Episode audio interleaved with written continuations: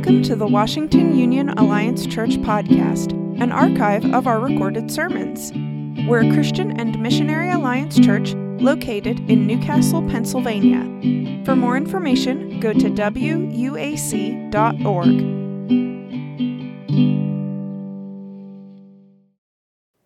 So maybe you're here today and you've heard the message of the cross, maybe you've heard the message of Easter, and maybe the winds of the culture feel very, very, blowing very hard in your face. Maybe the winds of society today, maybe you are here in those pews and the winds of the society around you feel very overwhelming. You're not too sure what to think, and you are. There's a lot of different philosophies out there, a lot of different ways of trying to prove what the world is looking like. And maybe today that is you.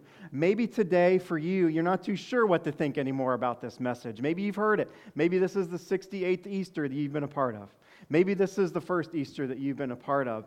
And I just want to tell you that this story today is for the defeated among us, the confused among us, the disheartened among us, the frustrated among us, the worn out among us, the anxious among us, the downtrodden among us, the worn out. And maybe, the, the, maybe you are just a little bit, the Easter story has grown a little bit weary to you.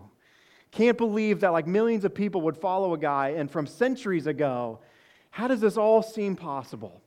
That we are all here today, and millions of Christians gathered around the world today to proclaim this one death and then life. How can we experience, how can, maybe you're asking yourself, how can I experience the newness of life that Jesus offers? Those who followed Jesus Christ, how can I follow this? Maybe you're like, man, I haven't found that yet. There's a lot of people that talk about hope and love, forgiveness. How can I find that today? Where is it? What happened there long ago? What difference does it make for me and for my life. You see, what if every single word of this story is absolutely true and you can trust it? What if Jesus is really who he says he is? What if the King of the universe is speaking directly to you and me today through the words of this book? What if what he says is truer than my circumstances? What will eyes see? What will my ears hear? What will the death and the resurrection? What would that death and resurrection of Jesus Christ? What would it look like? To have one drop of his blood be the most powerful thing in this universe over any other thing? What if the dead and crucified Jesus came to back to life by the power of the Holy Spirit and he's alive today, right now? What if, having conquered the enemy, he empowers us to do the same thing against sin, against addiction, against sin and death and curses, and against the hardness of our own hearts? What if his singular desire is for us to know the love in which the Father loved him before the foundation of the world? You see, it's just three words, three words that shape an entire following of Christians, just three words that we hold tightly to the foundation of our faith. Three words, three words that'll catch our attention or maybe simply allow us to gloss over it. Three words by which the peg of the faith by which we hold dear we hang on to. Three words that fill church marquee signs and billboards where millions of Christians and fill churches this Sunday morning. Three words. Three words that hang on an entire faith and worldview. Three words that change the trajectory of the apostles and those first disciples after following a man after three years. Maybe they thought it was all a waste of time. They thought. Maybe they gave up everything. Now, here's this guy who went around town for three years claiming to be something that he is not. Maybe they said, man, people are just deceived by this thing and so are we. You see, we put ourselves in the feet of those who had followed Jesus, given up everything to follow him, and that one Easter morning, three words that changed the course of their lives. And at the time, they didn't know, but that morning changed the course of history for all eternity. Three words He is not here, He is what? Risen. All of the weight of their own personal journeys and the weight of the hardship is matched in those three words. Millions of Christians gathered around that phrase He is risen. But why? Why should we wrap ourselves around those three words? Why should, why should we do this? Because our whole Christian faith and reasoning is behind these three words today. He is risen. And here's the great thing about this is whether you grew up in church or you did not, whether this is your 68th Easter, whether it is not, maybe it's the first Easter that you have been a part of, that the resurrection account is based on eyewitness testimony. We take these words written down in the Bible as faith But the witness to the resurrection is valid because people saw Jesus after the resurrection. So maybe you're like, okay, but like what so what? Maybe your questions are this. So what difference does it make? So what? Does it solve anything? Does the resurrection so what? Does it solve anything? You see, everything hinges on the resurrection of Jesus Christ for the Christian faith. Everything hinges on this day, and the entirety of our faith hangs on the peg of the resurrection. John Stott, he's an author, he says it like this Without Jesus' resurrection, there's no good news in Christianity. Christianity is, in its very essence, a resurrection religion. The resurrection lies at its heart. If you remove it, Christianity is destroyed. You see, we are resurrection people. And if you're a Christian, you live in the light of the risen Jesus. You live alive among the world. Whereas the world's darkness caves in, the light of the gospel shines forth amongst the winds of this culture, which can feel very dark and feel very hard, blowing very hard in our face. Yet the resurrection, church, is indication that God did not want us to stay dead, nor did he want us to be dead. In 1 Corinthians 15, the Apostle Paul, who had his life transformed, Paul of all people had a life who was broken and a life that was not following the Lord and a life who wanted Christians dead, miraculously turned around by Jesus' power and his resurrection. He says this in 1 Corinthians 15 For what I received, I passed on to you as of what? First importance, that Christ died for our sins according to the scriptures, that he was buried, that raised on the third day, and that he appeared to Cephas and then to the 12. This is of first importance in the Christian faith, not last. Absolutely critical to understanding who Jesus is and his relationship to us and his work in the world around us. And I just want for a minute today to put the shoes on those disciples, like putting our shoes on the feet of those disciples, early followers of Jesus. And he had gained quite a following. Jesus had gained quite a following. He had healed the sick, and he was bringing the kingdom of God to earth, called people to fellowship and discipleship, broken bread with people, and these people got them around the table. He got very intensely personal with people and touched and healed the blind, and then, boom, gone. Their mind, just a few days ago, watched a limb and beaten and broken body hanging from two wooden beams, and his mother was just nearby beard plucked out, struck in the face, flesh ripped open, a crown of thorns shoved in his skull, thorns pressing into his temple. He had walked a long, winding road down the hill only to be beaten and whipped. The man you'd followed and given up everything to follow had now, and all of that and everything he did and said was gone and done.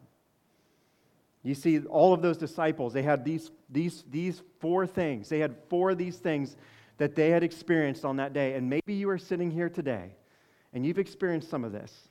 And you're sitting in this pew and you have experienced some of this in your own personal life. Death, maybe they lost, the, at, at, that particular point in time, they'd experienced a death of faith, death death of experience, a death of relationships, death of expectations. All of that fell on that day when Jesus had died. And those disciples who had followed him had experienced all of that. And maybe those expectations line the thought of your heart. Maybe your experience has not measured up to what it could be, or should be, or ought to be.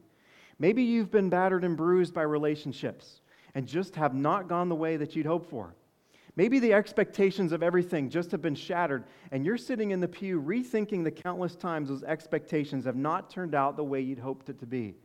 All of these emotions happened on those three days between the death of Jesus and the resurrection of Jesus. All of those emotions happened for those followers at Easter. When Jesus is crucified, it says in Luke 23 44, it was now about noon, and darkness came over the whole land until three in the afternoon, for the sun stopped shining. And the curtain of the temple was torn in two. And Jesus called out with a loud voice, Father, into your hands I commit my spirit. And when he had said this, he had breathed his last. You see, this is the truth, church. This is the truth about the resurrection, the truth for you today if you're sitting here. For every person's hardest days, darkest nights of the soul, and profoundest regrets, there is an Easter sunrise breaking in for you. For every person's hardest days, darkest nights of the soul, profoundest regrets, there is an Easter sunrise waiting for you. Amen? Loss, rejection, regret, confusion, fear filled the lives of those early days after the death of Jesus Christ. So let's go to the story. And might we today be met with this story as if we are reading it for the first time? And I know many of you have heard this, but might we be met with surprise as we read this story for the first time with fresh eyes out of this Easter message. If you have your Bible, you can grow there. Luke 24, it's going to be on the, in the Bible in front of you if you want to grab that, page 749. Luke 24, it's going to be on the screen behind me as well. And uh, we at this church value uh, the preaching and teaching of the scriptures and make sure you find a church that does the same thing, preaches and teaches from the scriptures faithfully. Let's read Luke 24, verse 1. It says this.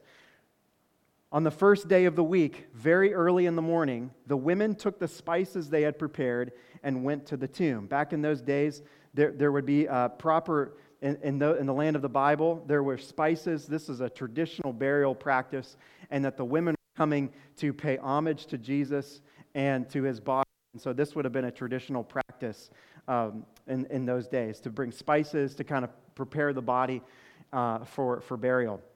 And when they had found the stone rolled away from the tomb, and this, stole, this tomb would, or stone would have been way more than several tons. But when they entered, they did not find the body of the Lord Jesus. When they were wondering about this, suddenly two men in clothes that gleamed like lightning stood before them. In their fright, the women bowed down with their faces to the ground. But the men said to them, Why do you not look for the living among the what? Dead. He is not here. He has what? Risen. Remember how he told you while he was still with you in Galilee. The Son of Man must be delivered over to the hands of sinners, be crucified, and on the third day be raised again. Then they remembered his words. When they all came back from the tomb, they told these things to the eleven and to all the others. It was Mary Magdalene, Joanna, Mary, the mother of Jesus, and the others with him who told this to the apostles. But they did not believe the women because their words seemed to them like nonsense. Peter, however, got up and ran to the tomb. Bending over, he saw the strips of linen lying by themselves, and he went away, wondering to himself what had happened. Luke's account, all of your Gospels, Matthew, Mark, Luke, and John, tell about Jesus and his life. Luke's account is telling us this something really big has happened something really big has happened. And Luke is a doctor and he's writing all this down. He's done his homework. He's writing all this and he wants us to know that something big happened. and he has set this up to tell us it's like a news event. So if you can think of like a newscast and a news anchor, he's telling us like this has happened as a news event. And the entirety of this gospel is to show that there's an orderly account of the things that have taken place. Luke wants us to know that there was women there at the first of the tomb. And we learn from other accounts that it's women who come to the tomb first, and specifically Mary Magdalene. You see, the resurrection is deeply personal. When people came to the tomb, when Mary came to the tomb, it shows us the resurrection of Jesus Christ is very personal. It touches ordinary lives with tremendous power. God chooses to write the story of his son's glorious resurrection not simply by other means, not simply by putting another news anchor there. He does it through ordinary people. The first people at the tomb are ordinary people. And he shows us the testimony of women. And women in the first century, in the land of the Bible, could not have testimony in a court of law. And God weaves redemption through the greatest story, through, the, through millions and billions of people around the world are following Jesus Christ, and He does it through women. And God weaves this story of redemption out of an ordinary, run of the mill disciple. In fact, the people who hear it first and who testify to the resurrection are people whom the society at large wouldn't even trust.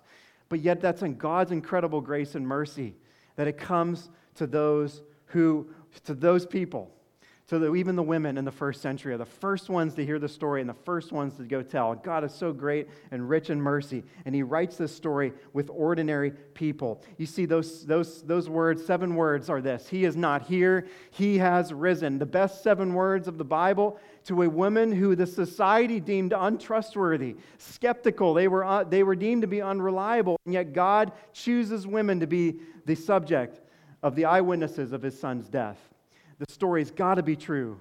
In those days, a woman's testimony was so outlandish that it wouldn't, it would, that people just would not deem it untrustworthy in those days, unheard of. But God chooses those people, and God chooses you, people like you and I, people like you and I, to display his crazy love for people whose past don't exclude them from the tomb. And it's God's in this way saying, and for Mary Magdalene, and in verse 8, that she tells us that she is still fearful and joyful all at the same time. But you see, Mary Magdalene coming to the tomb first shows us that Jesus and God in his divine mercy would say to us, I've come to settle the fact that I love you too much to not exclude anybody from following me. Anybody can follow me. Anybody can experience my love and grace. Anybody can experience the truth of the resurrection. This does not exclude anybody out of this. This is for everybody, a message for everybody. In fact, here's how I'm going to display this I'm going to choose a woman who, who everyone would deem unworthy in that day. She's going to be the first person I will meet at the tomb. And it's God's way of saying, I'm for you. This story is for you here today in these pews here today. And the, mo- the moment Jesus meets his disciples is proof that God loves human beings. God loves us so much in our own brokenness, in our own lostness, that God would meet us at the empty tomb. But the practice is that God looked at human hearts as he did, just as Mary Magdalene, and he looks past our failures. He looks past it all, and he stands there to Mary. And Mary's been shedding tear after tear and tired and weary. And after the earthquake, and Matthew tells us about the earthquake that happened, and sees an angel. And Jesus says to her this Matthew's gospel adds this detail for us. He says these words right to Mary. Maybe this is you. Do not be afraid. There's nothing to fear. I am risen. I have conquered life's greatest enemy, which is death. I promised I would be with you always, and I'm here right now. I have not abandoned you. I have not turned my back on the people I so dearly love. There is nothing to fear in life. I've taken fear, I've placed it on two wooden beams on the cross, and I've done it so you don't have to fear anymore. I've taken the fear of death, I've undone it, and the fear of guilt and shame and pain, the very fears of losing a child, the fears of losing a loved one, brother, sister, mother, son, or daughter. It's the very fear of dying that's cast because those who believe in Jesus as their Savior go on to live with Him forever and ever. Notice this question. Did you notice the question in verse 5? Why do you look for the living among the dead? He is not here, He has risen. Notice it's in their fright that He met them. And we read that verse and we say, well, yeah, there's no, I mean, yeah, He's dead, so going to look for His body. Obviously, right? They're looking for Jesus' body to honor it, but we know that Jesus' followers follow not a dead king, but an alive king. We serve a king who just wouldn't stay dead. Excuse me. We serve a king who just would not stay dead, and he's still, sometimes we still think he's dead, but he is alive, and he's alive and well in our midst. And he resurrects us over the power to defeat death. And if he's defeated death, He's defeated every enemy imaginable for you. The truth is, it doesn't matter what you've done, it doesn't matter where you've gone, it doesn't matter who you've become. The truth is, the sanctifying, redeeming, justifying, snatching back out of the hand of the devil, blood of Jesus reached to the ends of the earth for you. And you can always come home. This side of the grave, no mess is too big and no one is too far gone. No mess is too big, and nobody is too far gone. You see implications of the resurrection. This gives us this the power of the resurrection gives us power over sin. But God demonstrates in his own love for this that while we were still sinners, Christ died for us. God bridged the divide between God and man by spilling his own blood for the cross and defeating death. He did it while you and I were still sinners, while you and I were still in rebellion, all the way on the other side of the aisle, away from God, and He chose you and me anyway. You may be asking, what does this got to do with me? What does, it, what does this make in my life? What difference? You see, all of us are separated by sin. Sin is, a, sin is deadly, it separates us from God. And we're all po- born apart from God in a state of sin. Jesus came and mediated that relationship. God sent his one and only Son to die for you so that you can experience eternal life. In our deepest moments, our most reflective moments, we are all hoping for a better world, a greater sense of perfect peace and justice and righteousness, and sin is the cause of that.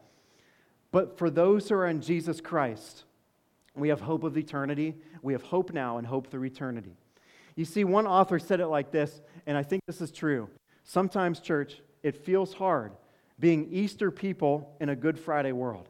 What do I mean by this?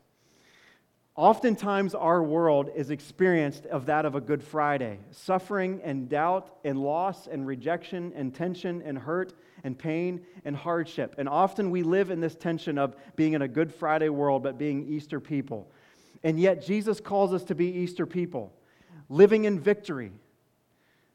Maybe we've got to, maybe, maybe for, for you, for, for what this moment means, being Easter people in a Good Friday world when life starts to happen, discouragement kind of starts to set in. And things maybe don't happen the way you planned for, and things just go by the wayside. And let me just say there's an Easter sunrise waiting for you. There's an Easter sunrise waiting for you. God hasn't stayed dead, and neither can it for you. God hasn't stayed dead and won't stay dead despite our best efforts for him to stay dead. And he's still alive, and he's still waiting empty tomb for you on this side of Easter. It doesn't matter where you've been or what you've done. The resurrection means that the life, that that life lives in you. And you, if you are in Christ, the resurrection is your story. The resurrection is your story.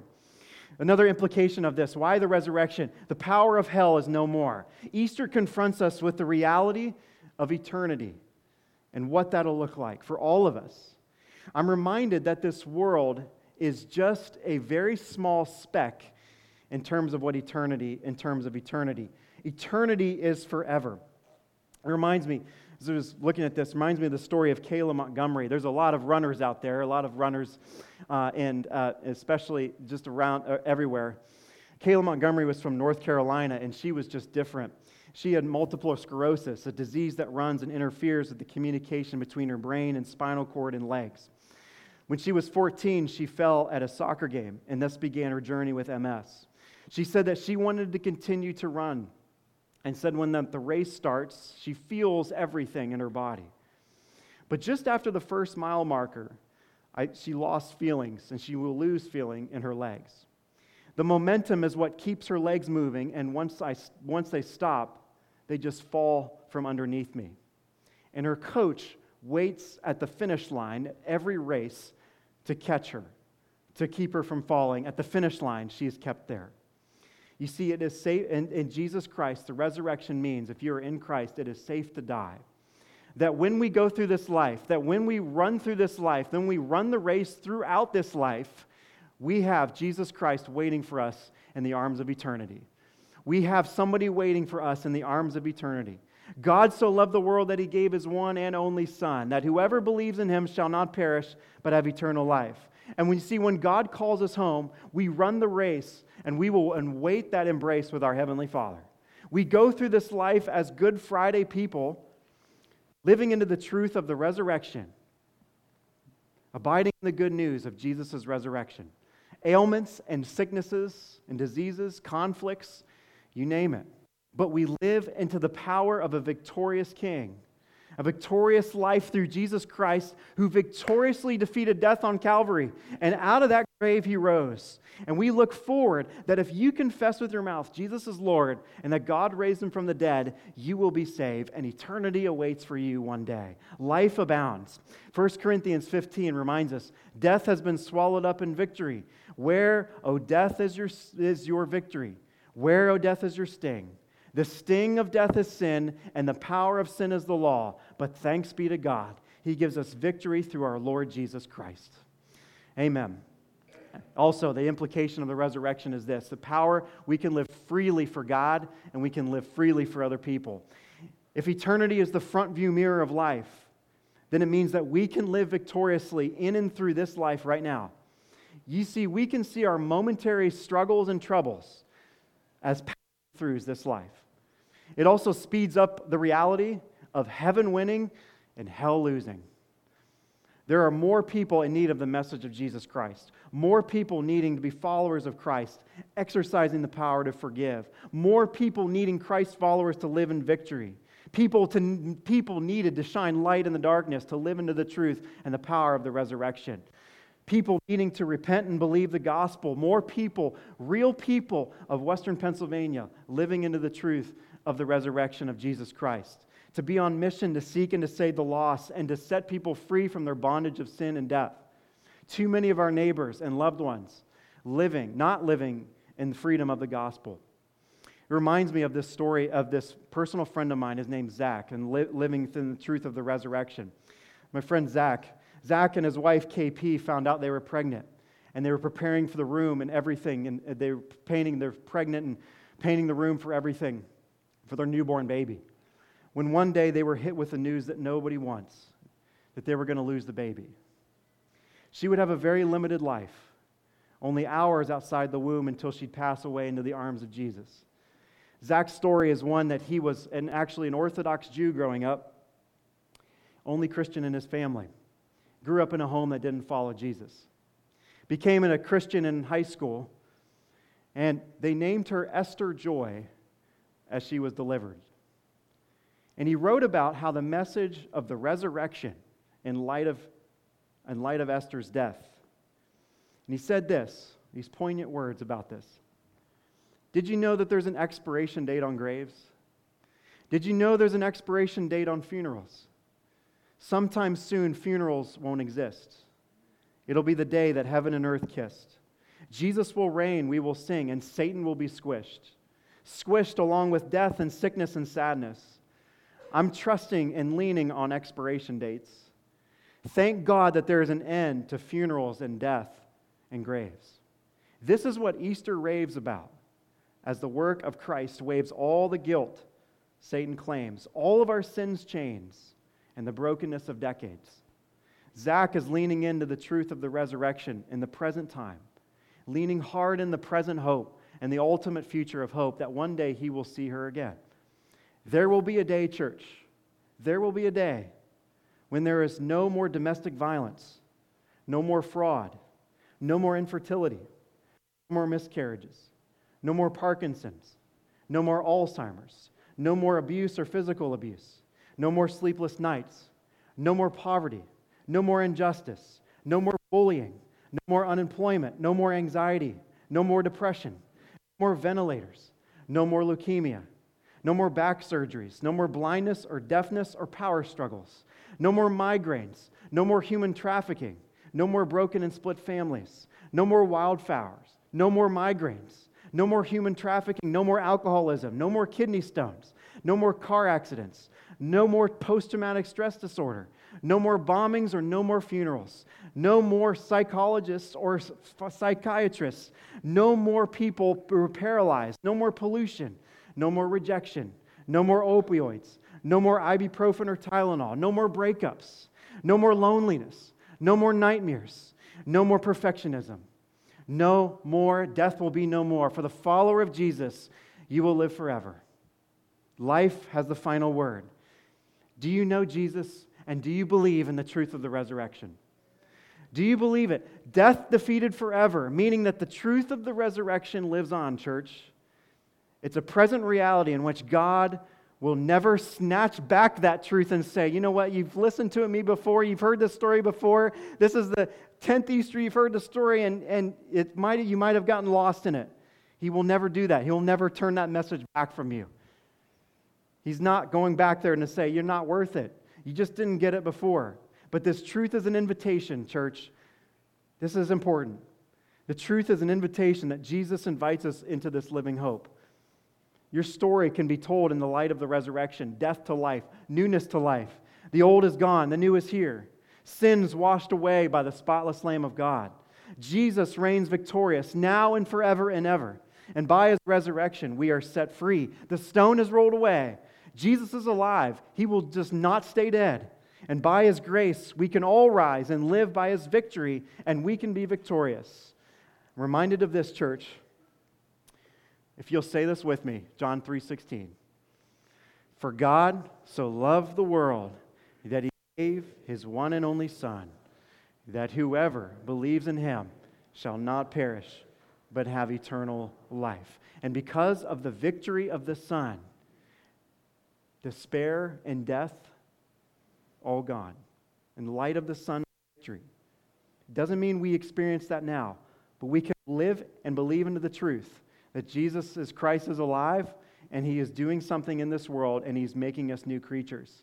That we can face tomorrow despite life's trials. That that power is available to you. As that song goes, because He lives, I can face tomorrow. Because He lives, all fear is gone. Because I know He holds the future and His life is worth the living just because He lives. God would send His one and only Son to prove to us and to show you and to invite you into a story that's about eternal life. The final word, did you notice the final word of that verse? Is life.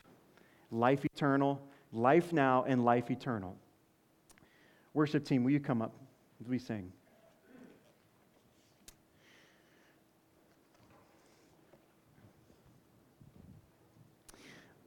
Um, as we've walked through this message today, as we walk through the story of the resurrection, as we walk through the goodness of God and the goodness of Jesus, maybe the Lord's stirring up in your heart. There is an invitation, and the most important thing that we can do today as a church family and to offer this is that there is a resurrection Easter morning waiting for everybody, an Easter sunrise waiting for everybody. And it doesn't matter what you've done or where you've been, where life has taken you the, maybe, the, maybe the sin has kind of piled up or you feel that a little bit, but in light of the resurrection of Jesus Christ, all of that is washed away. And you are a new person. If anyone's in Christ, they are a new creation. The old is gone and the new is here. And I just want to offer that to you today that if you confess with your mouth Jesus is Lord, you will be saved. And the most important thing that we can do today is to offer this free gift of confessing that Jesus is Lord for our whole life and confessing with our mouth so that we can live with Him now and we can live with Him forever. If you've never done that prayer, I just kind of would like to offer that right now in this moment. So if you'll kind of bow your heads with me, if this is a prayer that you have never prayed before, or if you would like to say yes, if you this, feel the Spirit of God saying, you know what, yes, it is time I'd like to rededicate my life, or i would like to do this for the first time. Would you just pray this prayer with me in your own heart? Father, I have sinned and fallen short.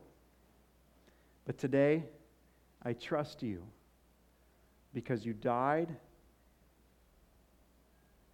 and you live and you reign on your throne and you're making all things new. So today I confess that you are Lord. And I confess that, that you are Lord in this place. Forgive me of my sin, and I trust you, and I want to walk with you. With all your uh, heads bowed and eyes closed, if you maybe prayed, uh, prayed that prayer for the first time, I'd love to know that. If you would raise your hand, if you ra- prayed that prayer maybe the first time today, I would love to know if you prayed that prayer for the first time. Amen. God bless you. We'll close with this prayer and then we'll sing. Father, we come before you and we ask, God, that you would live and reign in us and reign in our church. God, we thank you for all that you've done.